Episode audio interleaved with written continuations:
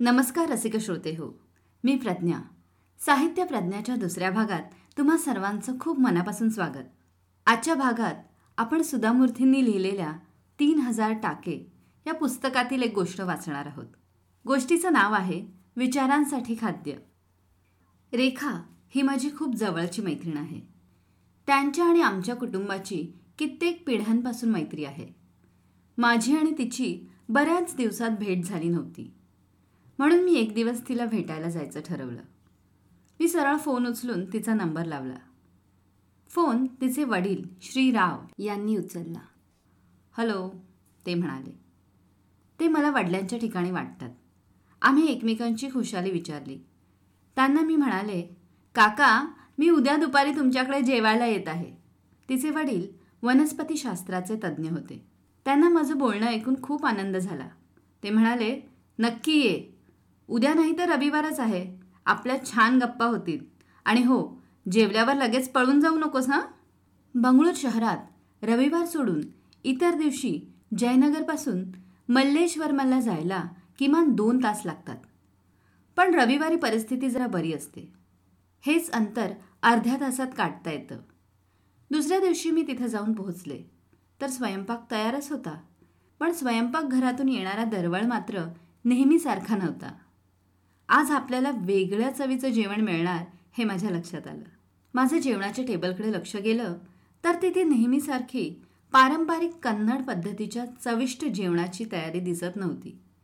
तिथं मांडून ठेवलेले पदार्थ जरा बेचव असतील असं त्यांच्या रंगरूपाकडे पाहून वाटत होतं. रेखा मी जरी साधी साडी नेसत असले तरी मला जेवणाची आवड आहे. काय ग? आज हा सगळा काय बेत केलेला दिसतोय? मी पुन्हा जेवायला येऊ नये अशी इच्छा आहे की काय तुझी? मी तिची चेष्टा करत म्हणाले. अशी चेष्टा मस्करी जवळच्या मित्रमैत्रिणींकडे नेहमीच चालते. कुणालाही त्याचं काहीच वाटत नाही. माझं बोलणं ऐकून रेखाचे वडील मोठ्याने हसले. ते एक निश्वास टाकून म्हणाले अगं आज माझ्या आईचं श्राद्ध आहे. या दिवशी आम्ही फक्त मूळ भारतीय असलेल्या अन्नपदार्थांपासूनच श्राद्धाचा स्वयंपाक करतो. मूळ भारतीय म्हणजे मी भुसकाळात पडले. आपल्या बाजारात मिळणारा भाजीपाला इथल्याच शेतात पिकलेला असतो ना? सगळं तर मूळ भारतीयच असतं. मला वाटतं कॉलीफ्लावर कोबी आणि बटाटे तेवढे परदेशातून इकडे आले होते ना? अरे बापरे! तू अगदी भलत्या वेळी भलता विषय. तूही चुकीच्या माणसासमोर काढला आहेस. रेखा लटक्या रागाने म्हणाली. मला वाटतं जेवण आटपलं की तू आणि माझे वडील गप्पा मारायला जा. मी येईन संध्याकाळी तुम्हाला भेटायला कारण आता हा विषय किमान चार तास तरी चालणार. रेखाचे वडील वनस्पतीशास्त्राचे तज्ज्ञ होते याची मला कल्पना होती. पण त्यांचं या विषयावर इतकं गाढ प्रेम होतं हे मला त्या दिवशी समजलं. खरं तर काकांना मी आज कित्येक वर्ष ओळखत होते पण त्यांच्या व्यक्तिमत्वाचा हा पैलू मला आजवर कधीही पाहायला मिळालेला नव्हता. कदाचित त्यांच्या उमेदीच्या काळात ते त्यांच्या कामात व्यस्त असतील. आणि आम्ही मुलं खेळण्यात गुंग असू त्यामुळेच एवढ्या वर्षांत ही गोष्ट माझ्या लक्षात आली नाही. काका ही म्हणते ते खरं आहे का? मी विचारलं. त्यांनी होकार दिला. मी स्वतः शेतकरी कुटुंबात जन्माला आले. त्यामुळे अगदी लहानपणापासूनच भाजीपाल्यात मला रस होता. आम्ही शेतात काय काय पिकवायचो? कोणत्या हंगामात कोणतं पीक घ्यायचं असतं? कोणतं पीक कधी घेऊ नये आणि का? हे सगळं मला अगदी व्यवस्थित माहीत होतं.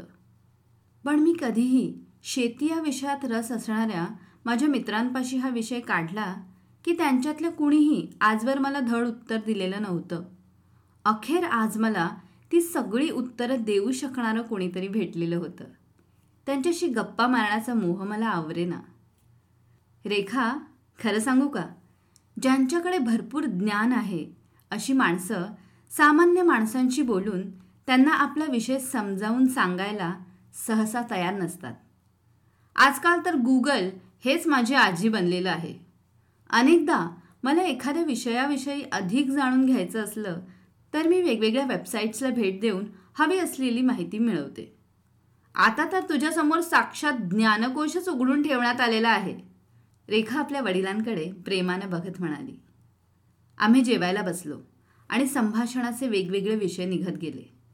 जेवणामध्ये भात मिरची न घातलेलं सांबर मिरचीऐवजी नुसती मिरपूड घातलेली डाळ गवारीची भाजी मेथीची भाजी काकडीचं रायतं आणि तांदळाची खीर असा बेत होता.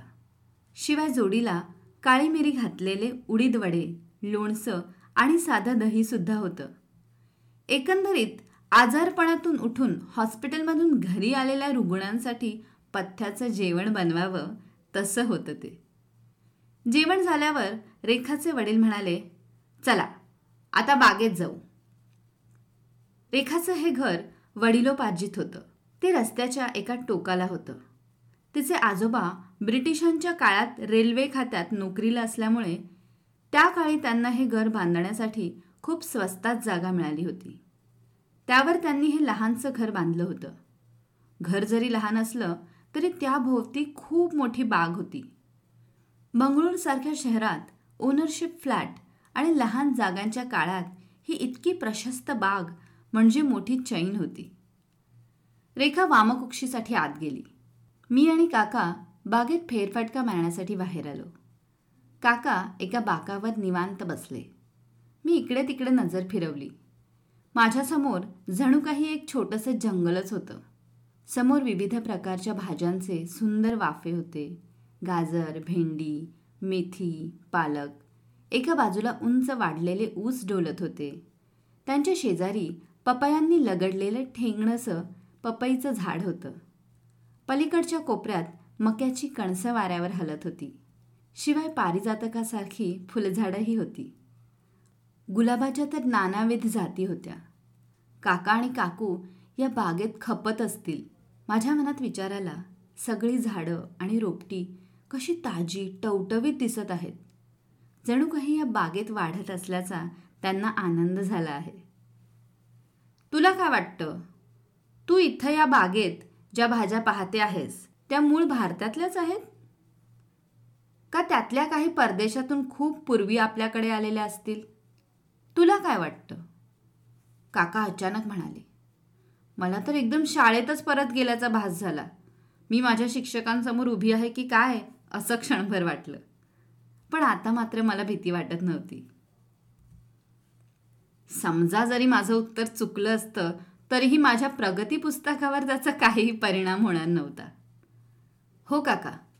जगातले सर्वात जास्त शाकाहारी लोक भारतातच राहतात. त्यामुळेच तर आपल्याकडे इतक्या जास्त प्रमाणात शाकाहारी पाककृती आहेत. आपल्याकडे मांसाहारी लोकसुद्धा काही विशिष्ट प्रसंगी सणावारी लग्न समारंभाच्या वेळी श्राद्धाच्या वेळी तसंच श्रावण महिन्यात मांसाहार वर्ज मानतात. तुझं म्हणणं बऱ्याच अंशी खरं आहे. पण इथल्या बऱ्याचशा भाज्या मूळ भारतीय आहेत हे तुझं म्हणणं तितकंसं बरोबर नाही. खरं सांगायचं तर यातल्या बऱ्याचशा भाज्या भारतीय नाहीतच आहेत मुळी. त्या पूर्वीच्या काळी वेगवेगळ्या देशांमधून आपल्याकडे आल्या. मी थक्क होऊन त्यांच्याकडे बघत राहिले. तो वेल बांबूच्या साह्याने वर चढवण्यात आला होता. त्याला रसरशीत टोमॅटो लगडले होते. जरा हे बघ तुला काय वाटतं? ही फळभाजी भारतीय आहे का? माझ्या डोळ्यासमोर tomato soup tomato rasam tomato भात सँडविचेस चटणी असे विविध पदार्थ चमकून गेले. अर्थातच ही तर भारतीय फळभाजी आहे. आपण स्वयंपाकात टोमॅटो रोज वापरतो. आपल्या भारतीय पाककृतींमधला तो एक अविभाज्य घटक आहे. काका घालातल्या गालात हसले. अगं टोमॅटोचं मूळ स्थान भारत नसून मेक्सिको आहे. पंधराशे चौपन्नमध्ये पहिल्यांदा टोमॅटो युरोपात आला. परंतु त्या काळी टोमॅटो कुणीच खात नसे. त्यामुळे टोमॅटोचं रोप केवळ सुशोभनासाठी वापरण्यात येई कारण त्याचा लालबुंद रंग एकेकाळी युरोपात असाही समज होता की वंध्यत्व दूर करण्यासाठी टोमॅटोचा वापर करावा. पण त्याचबरोबर काही लोकांना तो विषारी वनस्पती वाटे. अशा पूर्णपणे परस्पराविरोधी विचारधारा समाजात अस्तित्व असल्यामुळेच आपल्या दैनंदिन आहारात टोमॅटोचा समावेश करण्याची कुणाचीच तयारी नव्हती. मला वाटतं टोमॅटोला बाजारात काहीच किंमत नसल्यामुळे स्पेनमधील टोमॅटो फेस्टिवलची सुरुवात झाली असावी. या दिवशी अक्षरशः लाखो टोमॅटोची रस्त्यावर एकमेकांवर उधळण करण्यात येते. अशी ही एक कथा सांगतात की एका अत्यंत व्यवहार चतुर व्यापाऱ्याने आपल्या बागेत टोमॅटोची लागवड करून त्याभोवती कुंपण घालून त्याची राखण करण्यास सुरुवात केली. ही लाल रंगाची फळे विषारी नसून ती खाण्यायोग्य आहेत. हेच त्याला त्यातून दाखवून द्यायचं होतं. कालांतराने ही फळभाजी भारतात येऊन दाखल झाली. त्याचा सुंदर रंग आणि चव त्यामुळे त्याची मागणी वाढून अल्पावधीतच ती लोकप्रिय झाली. मला वाटतं ब्रिटिशांच्या काळात भारतीय बाजारपेठेत टोमॅटोचा प्रसार झाला असणार. पण आज आपण टोमॅटोशिवाय स्वयंपाक करण्याची कल्पनासुद्धा करू शकत नाही. वा! मी मोठ्यांदा म्हणाले काका अशी अजून काही गोष्ट आहे का जी आपल्या स्वयंपाकात रोज लागते पण ती मूळची भारतीय नाही? तूच थोडा विचार करून मला सांग पाहू. या भाजीशिवाय तर आपला स्वयंपाक होऊच शकत नाही. मी डोळे मिटून सांबाराचा विचार करू लागले. दक्षिण भारतातील लोकांना रोजच सांबार लागतं. तसंच उत्तर भारतीय लोकांची मटर पनीरची भाजी अत्यंत आवडती. मी अशा प्रत्येक प्रांतातील अनेक पदार्थांचा विचार करून पाहिला. सर्वांमध्ये आवश्यक असणारी एक गोष्ट म्हणजे मिरची. पण मग मी तो विचार दूर सारला. छे मिरची तर नक्कीच परदेशातून इकडे आलेली नसणार. एक तरी भारतीय पदार्थ मिरचीशिवाय करता येईल का? काकांनी माझ्याकडे पाहिलं. बरोबर आहे तुझं. मिरची. ते मोठ्यांदा म्हणाले जणू काही माझ्या मनात काय चाललं आहे ते त्यांना कळलंच होतं. पण तुम्हाला कसं कळलं मी कसला विचार करते ते? अगं आपल्या रोजच्या जेवणातला हा पदार्थ म्हणजे मिरची परदेशातून आलेली असण्याची शक्यता आहे असा विचार जेव्हा लोकांच्या मनात येतो तेव्हा त्या नुसत्या विचाराने सुद्धा त्यांना किती मोठा धक्का बसला आहे हे त्यांच्या चेहऱ्यावर मला स्पष्ट दिसतं. त्यांच्या मनात कसले विचार चालले असतील ते मला वाचता येतं. मिरची परदेशातून आपल्याकडे आली असेल यावर माझा मुळीच विश्वास बसला नाही. आणि मिरची किंवा लाल तिखटाशिवाय स्वयंपाक तरी करू शकतो का?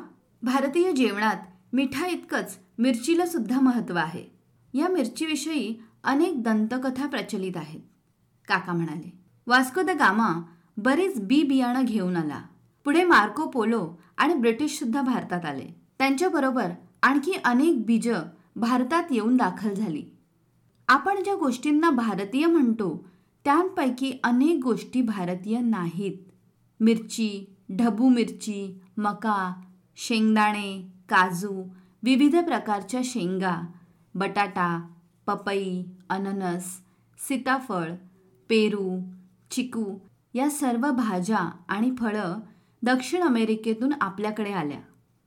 एक सिद्धांत असाही आहे की पूर्वी भारतीय अन्न मसालेदार तिखट बनवण्यासाठी काळी मिरी वापरली जात असे. काही विद्वान लोक असंही म्हणतात की भारतातील काळ्या मिरीच्या व्यवसायावर पूर्णपणे कब्जा मिळवणं हे ईस्ट इंडिया कंपनीचं एकमेव उद्दिष्ट होतं. परंतु पुढे त्याचा परिणाम भारतात ब्रिटिशांच्या वसाहती तयार होण्यात झाला.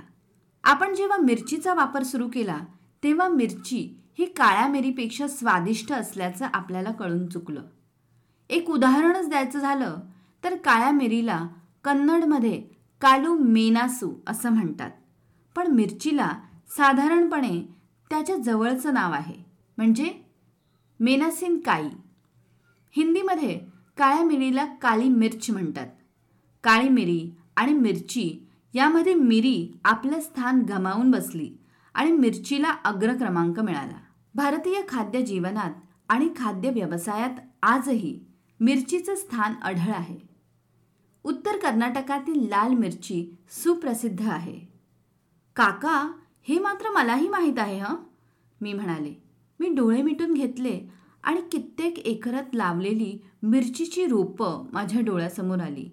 दिवाळीच्या दिवसात मिरचीच्या तोडणीचा काळ असे. बागडी जिल्ह्यात मिरचीची मोठी बाजारपेठ होती. एकदा मी त्यावेळी माझ्या काकांकडे गेले असताना बाजारातल्या लाल मिरच्यांच्या राशी पाहून माझे डोळे दिपून गेले होते. हो तू म्हणतेस ते खरं आहे. पण त्या मिरच्या रंगाने जरी लाल भडक आणि चमकदार असल्या तरी त्या चवीला तिखट नसतात. याउलट आंध्र प्रदेशातील गुंटूर येथील मिरच्या अति तिखट असतात. त्या आकाराने जरा बुटक्या व गोल असतात. त्यांचा रंग इतका लालभडक नसतो. त्यांना गुंटूर मिरची असं नाव आहे. एक उत्तम स्वयंपाकी विविध ठिकाणच्या मिरच्यांचा वेगवेगळ्या पद्धतीने स्वयंपाकात वापर करून पदार्थ स्वादिष्ट आणि दिसायला सुंदर बनवतो. त्या कलेला मात्र मी भारतीय कौशल्य म्हणेन. आमच्या शेतात तेव्हा दोन प्रकारच्या मिरच्या होत्या. त्यातल्या एका मिरचीला गंधार मिरची किंवा रावण मिरची असं नाव आहे. ही झाडाला उलटी लागते. दुसऱ्या प्रकारची मिरची म्हणजे ढबू मिरची. माझं बोलणं ऐकून काकांनी मान हलवली. भारतात आपण ज्याला ढबू मिरची म्हणतो त्यालाच पाश्चात्य देशांमध्ये बेल पेपर म्हणतात. पण तू रावण मिरचीचा नुसता एक लहानसा तुकडा जरी खाल्लास ना तरी मग तुझं काही खरं नाही. पोटात नुसती आग पडेल. कितीही पाणी प्यायलं तरी ती आग थांबणार नाही. अर्धा किलो चॉकलेट किंवा गोळ्या खाऊनही काही उपयोग होणार नाही. आम्ही दोघेही हसू लागलो. आमचं हसणं ऐकून रेखाची आई बाहेर येऊन आमच्या गप्पांमध्ये सहभागी झाली. एवढं हसायला काय झालं? आजच्या जेवणाच्या बेताला हसताय वाटतं. तू आज जेवायला येणार असल्याचं कळल्यावर मी तुझ्या काकांना म्हणालेच होते की आजचं जेवण काही फारसं चवदार नसेल. तेव्हा तिला दुसऱ्या एखाद्या रविवारी येऊ देत. पण तेच म्हणाले की तू तर घरचीच आहेस त्यामुळे तुला त्याचं विशेष काही वाटणार नाही. त्यांचं बोलणं ऐकून माझी उत्सुकता जागृत झाली. मी म्हणाले पण काकू खरंच आजचं जेवण इतकं सौम्य का होतं हो? त्या सगळ्या पाठीमागे एक कारण आहे काकू म्हणाल्या. श्राद्धाला आपल्याकडे फक्त आपल्या देशात सुरुवातीपासून पिकत असलेल्याच भाज्या आणि धान्य वापरून स्वयंपाक करण्याची प्रथा आहे. त्यामुळे श्राद्धाच्या जेवणात मेथी काळी मिरी काकडी अशा पदार्थांचा वापर करून स्वयंपाक केला जातो. आपले पूर्वज परक्या अपरिचित भाज्या आणि धान्य निषिद्ध मानत असत. त्यामुळे परदेशातून आयात झालेल्या गोष्टींना ते विश्वमित्र सृष्टी म्हणत. मी ते वाक्यप्रयोग प्रथमच ऐकत होते. त्यामुळे मी लगेचच विचारलं म्हणजे काय? मग काकू पेरूच्या झाडाच्या सावलीत तिथल्या बाकड्यावर बसल्या. अशीच एक कथा आहे की पूर्वीच्या काळी एक त्रिशंकू नावाचा राजा होता. त्याला आपल्या मानवी देहासह स्वर्गात जाण्याची इच्छा होती. विश्वमित्र ऋषींनी त्यांच्या योग सामर्थ्याचा वापर करून त्याला त्याच्या शरीरासह स्वर्गात तर पाठवलं पण स्वर्गस्थ देवांनी मात्र त्याला खाली हकलून दिलं. त्यांना अशी भीती वाटत होती की आज जर एका मानवाला सदेह स्वर्गात प्रवेश दिला तर उद्या सगळेच मानव तशी इच्छा धरून बसतील आणि ही गोष्ट अजिबात चालणार नाही. विश्वमित्र ऋषींनी आपलं सामर्थ्य वापरून त्याला परत वर ढकललं.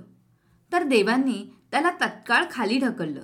विश्वमित्र आणि सर्व देव यांच्यात जणू काही रस्सी खेच चालू झाली. अखेर विश्वामित्रांनी राजा त्रिशंकूसाठी एक नवीन स्वर्ग निर्माण करून त्याला त्रिशंकू स्वर्ग असं नाव दिलं. त्या ठिकाणी त्यांनी असा भाजीपाला आणि अन्नधान्य निर्माण केलं जे स्वर्गातही नव्हतं आणि भूलोकीसुद्धा नव्हतं. त्यामुळेच वांगी आणि कॉलीफ्लावरसारख्या भाज्या विश्वामित्र ऋषींनी निर्माण केल्या आहेत. त्यामुळेच आपल्या प्रिय व्यक्तीच्या श्राद्धासाठी केलेल्या स्वयंपाकात या भाज्या वापरू नयेत असा संकेत आहे. काकूंची कथा संपल्यावर जरा वेळ शांतता पसरली. मी काकूंच्या बोलण्यावर विचार करू लागले. काही वेळानंतर आम्ही जिथे बसलो होतो तिथे रेखा आली. ती केळी संत्री आणि एक मिठाईची पेटी घेऊन आली होती. हे घे ती मला म्हणाली. ही केळी या बागेतच पिकवलेली आहेत आणि ही मिठाईसुद्धा घरीच केलेली आहे. तुला नक्कीच तितक्यात तिला मध्येच थांबवत काका म्हणाले आपण भारतात एवढे गोड पदार्थ बनवतो पण ते सगळे परक्या देशांमधून आपल्याकडे आलेल्या गोष्टींपासूनच बनवलेले असतात. तितक्यात रेखा म्हणाली आप्पा तिला पेरू आणि केळ्याची गोष्ट सांगा ना. मला स्वतःला ती गोष्ट फार आवडते. असं म्हणून रेखा हसली. तिने माझ्या हातात एक केळ ठेवलं. काकासुद्धा हसले. माझ्या ज्ञानात आणखी थोडी भर घालायला मिळत असल्याचा त्यांना आनंद झाला. पेरूच्या बिया गोव्यावरून आल्या. म्हणूनच त्याला ग्वाव्हा असं नाव पडल्याचं काही लोक मानतात. कन्नडमध्ये याला पेरला हण्णू असं म्हणतात. कारण हे फळ पेरू देशातून आलं असावं अशी सुद्धा समजूत आहे. पेरू हा दक्षिण अमेरिकेतील एक देश आहे. आता मी तुला एक गोष्ट सांगतो.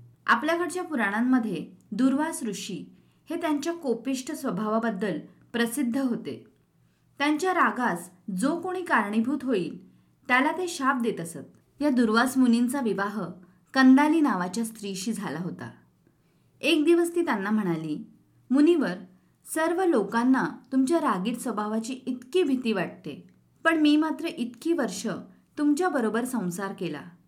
खरं तर याबद्दल तुम्ही मला काहीतरी वरदान द्यायला हवं. असं नाही का तुम्हाला वाटत? तिचं ते बोलणं ऐकून दुर्वास मुनींना खरं तर खूप राग आला. पण तरीसुद्धा त्यांनी तिला शाप दिला नाही. त्यांनी तिच्या बोलण्यावर विचार केल्यावर त्यांना तिचं म्हणणं पटलं. ते म्हणाले ठीक आहे. मी तुला एक वर देईन. पण तू नीट विचार करून काय तो वर माग. त्यावर ती म्हणाली तुम्ही माझ्यासाठी असं एक फळ तयार करा जे अनोखं एकमेव असेल आणि सुंदर चमकदार रंगाचं असेल. परंतु त्याचं झाड स्वर्गात नव्हे तर इथे पृथ्वीवर उगवावं. आपल्या देशात सर्वत्र कुठेही त्याची लागवड करता आली पाहिजे. त्या फळामध्ये फार जास्त बियाही असता कामा नयेत आणि खात असताना त्याचा कचरा पण इतस्त पडू नये. ते फळ जेव्हा कच्चं असेल तेव्हा एक भाजी म्हणून त्याचा उपयोग करता आला पाहिजे आणि ते पिकल्यावर त्याचा पूजेसाठी उपयोग करता यायला हवा. शिवाय त्या झाडाचे सर्व भाग आपल्याला उपयोगी पडले पाहिजेत. आपल्या पत्नीने इच्छा व्यक्त करताना इतका विचार करून इतके तपशील सांगितलेले पाहून दुर्वास मुनींना नवल वाटलं. त्यांना स्वतःला राग आला की त्या रागाच्या भरात ते समोरच्या व्यक्तीला सरळ शाप देऊन मोकळे होत आणि नंतर तो राग शांत झाल्यावर त्यासंबंधी विचार करून उशापही देत असत. पण आता त्यांच्या पत्नीनं केलेली ही साधीशी मागणी पुरवताना मात्र त्यांची बुद्धी पणाला लागली होती. स्त्रिया चतुर असतात असं म्हणतात ते काही उगाच नाही. माझ्यासारखे पुरुष पुढचा विचार न करता कृत्य करून मोकळे होतात. त्यांच्या मनात आलं. त्यानंतर दुर्वास मुनींनी आपल्या पत्नीची इच्छा पूर्ण करण्यासाठी देवी सरस्वतीची आराधना केली. काही क्षणातच आपल्या पत्नीला हवं असलेलं झाड निर्माण करण्यात त्यांना यश आलं. त्यांनी केळीचं झाड निर्माण केलं. भारतात सगळीकडे हे सापडतं. केळीच्या झाडाच्या प्रत्येक भागाचा आपण उपयोग करू शकतो. केळीची पानं खोडाची साल कोंब केळफूल आणि केळी या सर्वच गोष्टींचा वापर करता येतो. कच्च्या केळीची भाजी करतात तर पिकलेलं केळ अगदी सहज कुठेही बसून खाता येतं. देवाच्या पूजेतही केळ लागतंच. केळ फुलामध्ये बिया नसतात. ते एखाद्या घोसासारखं दिसतं. केळीचं झाड वर्षभर जगतं आणि त्याच्या आजूबाजूला छोटी रोपं उगवतात. ते झाड आणि त्याची फळं पाहून कंदाली हरखली. तिनं त्या झाडाचं नाव ठेवलं कंदारी. ती म्हणाली जो कोणी या झाडाचं फळ खाईल तो कधीही क्रोधित होणार नाही. जरी माझ्या शीघ्रकोपी पतीनं ते झाड निर्माण केलं असलं तरीही.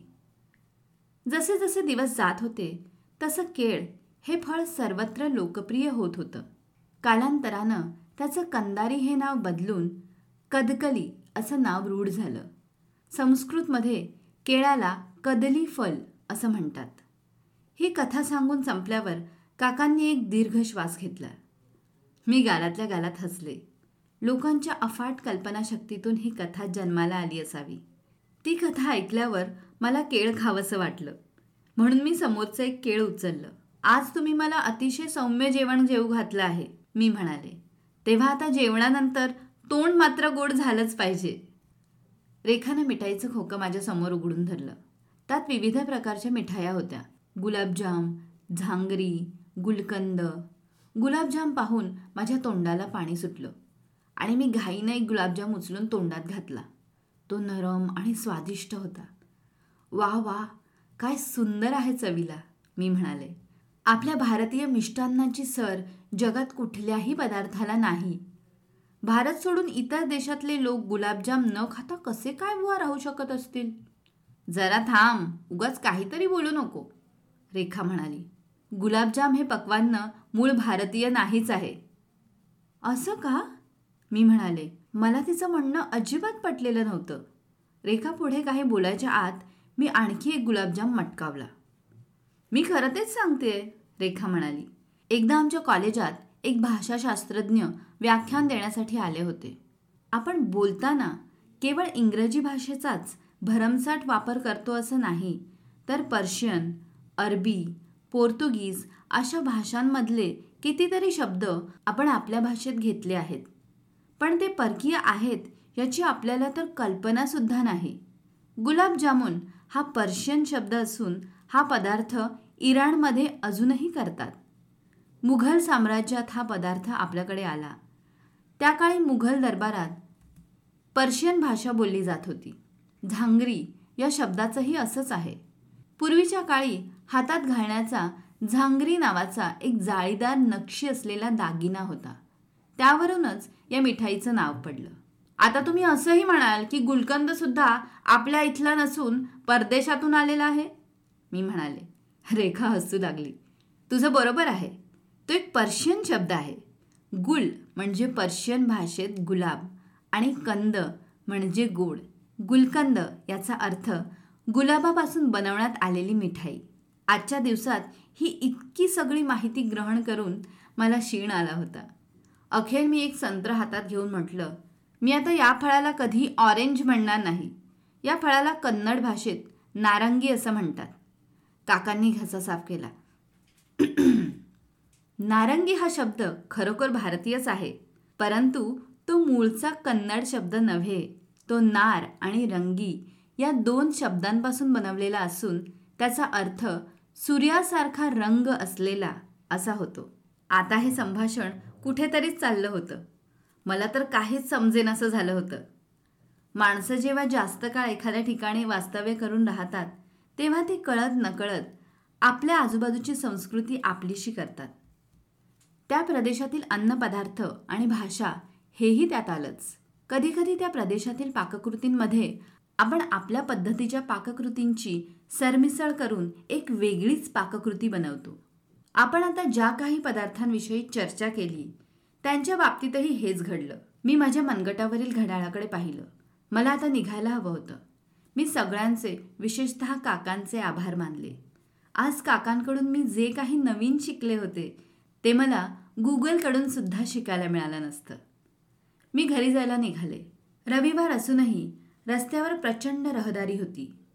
पण तरीही मला कंटाळा आला नाही. आजच्या दिवसभरात काकांशी जे काही बोलणं झालं होतं त्यावर मी विचार करत होते. अचानक मला एक किस्सा आठवला. माझ्या आईला दोन बहिणी. तिघींचेही पती कर्नाटक राज्यातले होते. परंतु पतीच्या नोकरीच्या निमित्ताने तिघी बहिणी वेगवेगळ्या भागात राहत होत्या. एक बहीण पतीसह दक्षिण कर्नाटकात जुन्या म्हैसूर राज्यात राहत होती. माझे आई वडील महाराष्ट्रात राहत होते. तर तिसरी बहीण व तिचे पती कर्नाटकातील दूरच्या कोपऱ्यातील पठारी भागात राहत असत. तिघींचे पती निवृत्त झाल्यानंतर काही काळ सर्वजण हुबळीमध्ये एकमेकांच्या जवळच्या परिसरात राहू लागले. आम्ही मावस भावंड एकमेकांना भेटू लागलो. मोठ्या सणासमारंभांच्या प्रसंगी सगळे कुठल्या तरी एका घरात जमत असू. प्रत्येक बहीण आपापल्या घरून कोणता तरी पदार्थ बनवून आणायची आणि आम्ही सगळे एकत्र जेवायचो. खूप मजेचे दिवस होते ते. अशाच एका दिवाळीत खूप विविध प्रकारचे फराळाचे पदार्थ होते. माझ्या आईने महाराष्ट्रीयन पद्धतीची श्रीखंड पुरी बनवली होती. दही टांगून त्याचा चक्का घरी बनवून तिने श्रीखंड केलं होतं. म्हैसूरच्या मावशीने किशमिश खीर आणि बिसिबिले अन्ना नावाचा भाताचा प्रकार बनवला होता. दुसऱ्या मावशीने शेंगदाण्याची चिक्की बनवली होती. लहानपणी आम्हा सर्व भावंडांना त्या फराळावर ताव मारताना खूप मजा आली होती. पण आज कारनं घरी परत निघाल्यावर माझ्या मनात ते विचार मंथन चालू होतं. त्यात माझ्या असं लक्षात आलं की प्रत्येक बहिणीने ज्या प्रदेशात दीर्घकाळ वास्तव्य केलं होतं त्या प्रदेशातील काहीतरी तिने आत्मसात केलं होतं. आता आम्ही सगळेच एकमेकांच्या जवळपास राहत होतो. पण प्रत्येक घरात जो स्वयंपाक होत होता तो किती वेगवेगळ्या धर्तीचा होता. भारताच्या विविध प्रांतांमधील जेवण किती भिन्न प्रकारचं पण किती रुचकर असतं हे मला त्यावेळी तीव्रतेने जाणवलं. पनीर पिझ्झा चीज डोसा आणि इंडियन चायनीज अशा नवीन पदार्थांची नावं मला आठवली. हे पदार्थही अशाच प्रकारे तयार झाले असणार. भारत हा एक देश आहे असं कोण म्हणेल? तो तर एक उपखंड आहे. येथील संस्कृती उन्मेषशाली आहे. पाककृतींमध्ये वैविध्य आहे. पण इथे राहणारी प्रत्येक व्यक्ती मनाने हृदयाने भारतीय आहे. धन्यवाद.